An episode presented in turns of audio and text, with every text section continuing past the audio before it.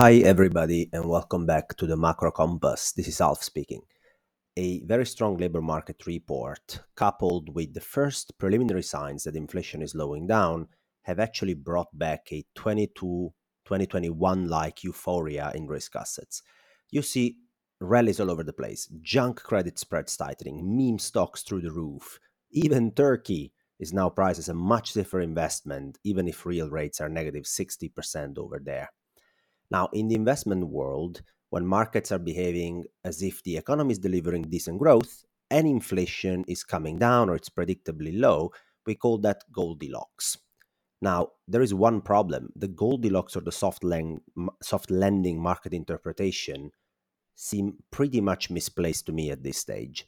And in this article, we will explain why. We will discuss the latest CPI and labor market reports and prove that they do not necessarily uh, reflect higher out of a soft landing like the market is pricing in, and then look at the behavior of different asset classes and discuss what do we do with our long-term structural and our more tactical portfolio asset allocation. Now, is the Fed ultimately achieving the soft landing after all? If you look uh, deep into the details of the job market and the CPI report, you will understand that the extent of the aggregate demand weakness that the Fed has managed to engineer through tighter financial condition is not consistent with the soft landing. True, it will help and it's already helping in slowing down inflation, but it will also come at a big cost for economic growth, which is not consistent with the Goldilocks or a soft landing narrative that seems to be developing out there. Now, at the job market level, uh, the non-farm payroll uh, report was welcomed by headlines from mainstream media saying that the job market is very strong. Now, the report was actually decent and not strong, so I would argue for holding your horses. There is first good news that all jobs lost during the pandemic have been recovered. That's very good. But if you look into where the job creation came from in the July report, you can see that the biggest net contribution between June and July in job creation was from the government. Now, you would expect that in a very strong economy where growth is robust, it's the private sector that leads job creation, not the public sector. The second, more interesting point is that the household survey was much weaker than the Bureau of Labor Statistics job report, also known as non farm payrolls. Now, the household survey has a couple of differences in methodology compared to the uh, Bureau of Labor Statistics survey, which are interesting. For instance, multiple job holders are counted in the in a non-farm payroll as if multiple jobs were created. That's pretty important because if you look at the household survey, where that is not the case, if you're a multiple job holders, you're accounted separately and not as, as two jobs being created. The household survey shows that since March, we have less full time workers, while basically all the jobs created since March are effectively people holding more jobs at once rather than new jobs being created. That's an interesting uh, point, I think, to reflect upon. The other one is that even in the non farm payroll report, you can see that participation rate is not picking up at all. And that is very negative for the soft landing camp because a structurally smaller labor force means less growth and potentially higher wages, which could feed into higher inflation, which is exactly the opposite of Goldilocks or soft landing. Now, the second uh, report we need to consider is the uh, CPI report.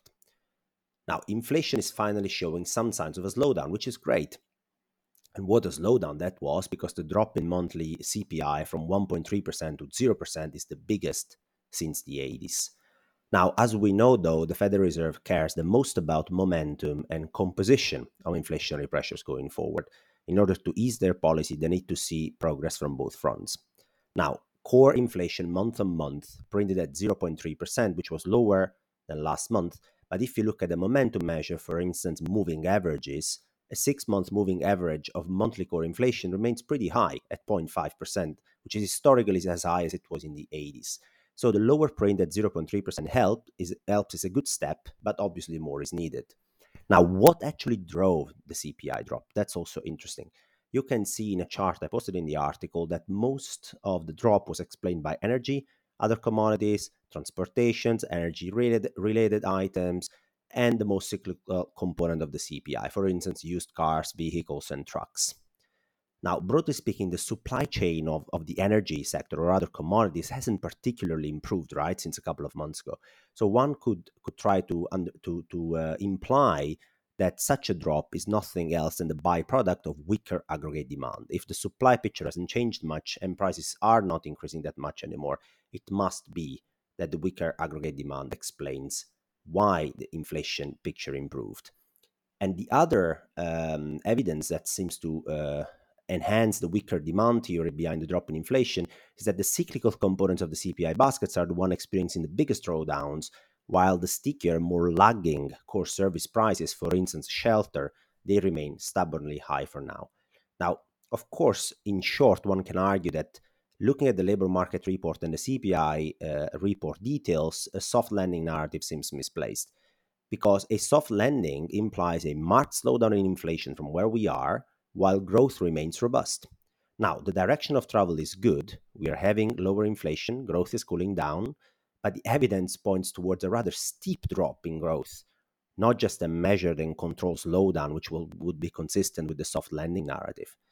And going forward, I look at grim forward looking economic indicators, negative real wage growth for one and a half years, record credit card debt to try and bridge the purchasing power gap, which is forming because of negative real wages, multiple job holders, they're accounting for most of the so called job creation since March, and most importantly, my G5 credit impulse metric. Now, my G5 credit impulse metric, I, I put it in, uh, in the article against uh, both inflation in the US lagged by five quarters and the S&P 500 earnings growth lagged by four quarters as a measure of economic growth, earnings indeed, and inflation, year-on-year CPI in the US. Notice as credit impulse leads by four to five quarters. So we have quite a decent leading indicator, which is pointing towards a drop in both earnings in real terms and CPI as well. So we are looking effectively at a at an economy which is slowing uh, on a nominal basis, not only on a real basis right now. That is not necessarily consistent with Goldilocks, especially if the drop in real economic growth ends up being pretty large. When it comes to markets and portfolio implications, as previously argued, some of this rarely makes sense. I mean, if inflationary pressures are abating after all, the Fed can take a little bit of the foot off the gas pedal, lower real yields, and therefore, especially the not overly cyclical, high quality names out there can take a breather. Now, what is more unreasonable is to price in an upgrade for future economic growth, hence what I call the dubious rally in uh, meme stocks, small cap cyclicals, emerging markets, junk corporate bonds, I don't think that is a sound thing to do. It must be the result of portfolio releveraging by uh, vol targeting accounts, for example, or other large uh, pri- macro insensitive accounts, as I call them. Now, over the next few quarters, I believe that fixed income should emerge as one of the best risk adjusted asset classes because this is a disinflationary, lower economic growth cycle now, whether it's the front end or the back end that performs better, that will depend on the central bank react- reaction function. But you can see in another chart I posted that G5 credit impulse leads by one or two quarters when it comes to the over or underperformance of bonds against stocks. And as G5 credit impulse is dropping, has dropped actually pretty aggressively over the last three to four quarters, one should expect that the overperformance of equities against treasuries actually comes to an end and the reversal might be true. So I would always prefer safer asset to risk assets in this part of the cycle. And accordingly, my long term ETF portfolio remains positioned as follows. I have quite a good chunk of cash, which is uninvested at the moment. I'm, I'm waiting for better setups. I have a low exposure to risk assets. I'm not getting sucked in into this rally. I have a preference for high quality growth names and non cyclical, low beta industries good tech names, healthcare, utilities, this kind of stuff. And I have a higher than usual exposure to 10 year plus government bonds, which I highlighted already in an article in June, and they're performing pretty well as I would expect given what my models are telling me. From a tactical portfolio perspective, I've been stopped out from being short Russell on July 29th. Uh, I announced that on Twitter uh, I would have lost much more money not honoring the stop. So that's a good reminder that risk management actually works. The Russell has rallied another 6% since I was stopped out. And now I still sit in my good old 2s10s flatteners in the US. So long the 10 year bond, short the two year bond. And then I am long the NASDAQ against the Russell as a relative value trade to express indeed the, my preference towards tech names rather than cyclical names at this stage. Now, what I call the market and portfolio implication paragraph of the macro compass will be announced big times over the coming months, guys. And my next article is going to cover at length portfolio allocation, tactical trades, risk reward across asset classes, and geographies. So, in case you have any ideas for asset allocation or tactical trades or topics you'd like me to cover in the next portfolio market oriented article, just shoot a comment below or send me an email. For the rest, guys, this was all for today. Thanks for listening to this. I would like to thank you guys very much again uh, for supporting me. We are 84,000 here on the Macro Compass. I would just like to ask you to continue sharing my work around if you really like it, because it would make my day. We would enlarge further the Macro Compass family, and I uh, I would be very happy about it. Also, if you guys are interested in any kind of partnership or sponsorship, or any other uh, consulting services, or you want me to attend a conference or a webinar, whatever it is, just feel free to reach out at themacrocompass at gmail.com. I will talk to you again next week.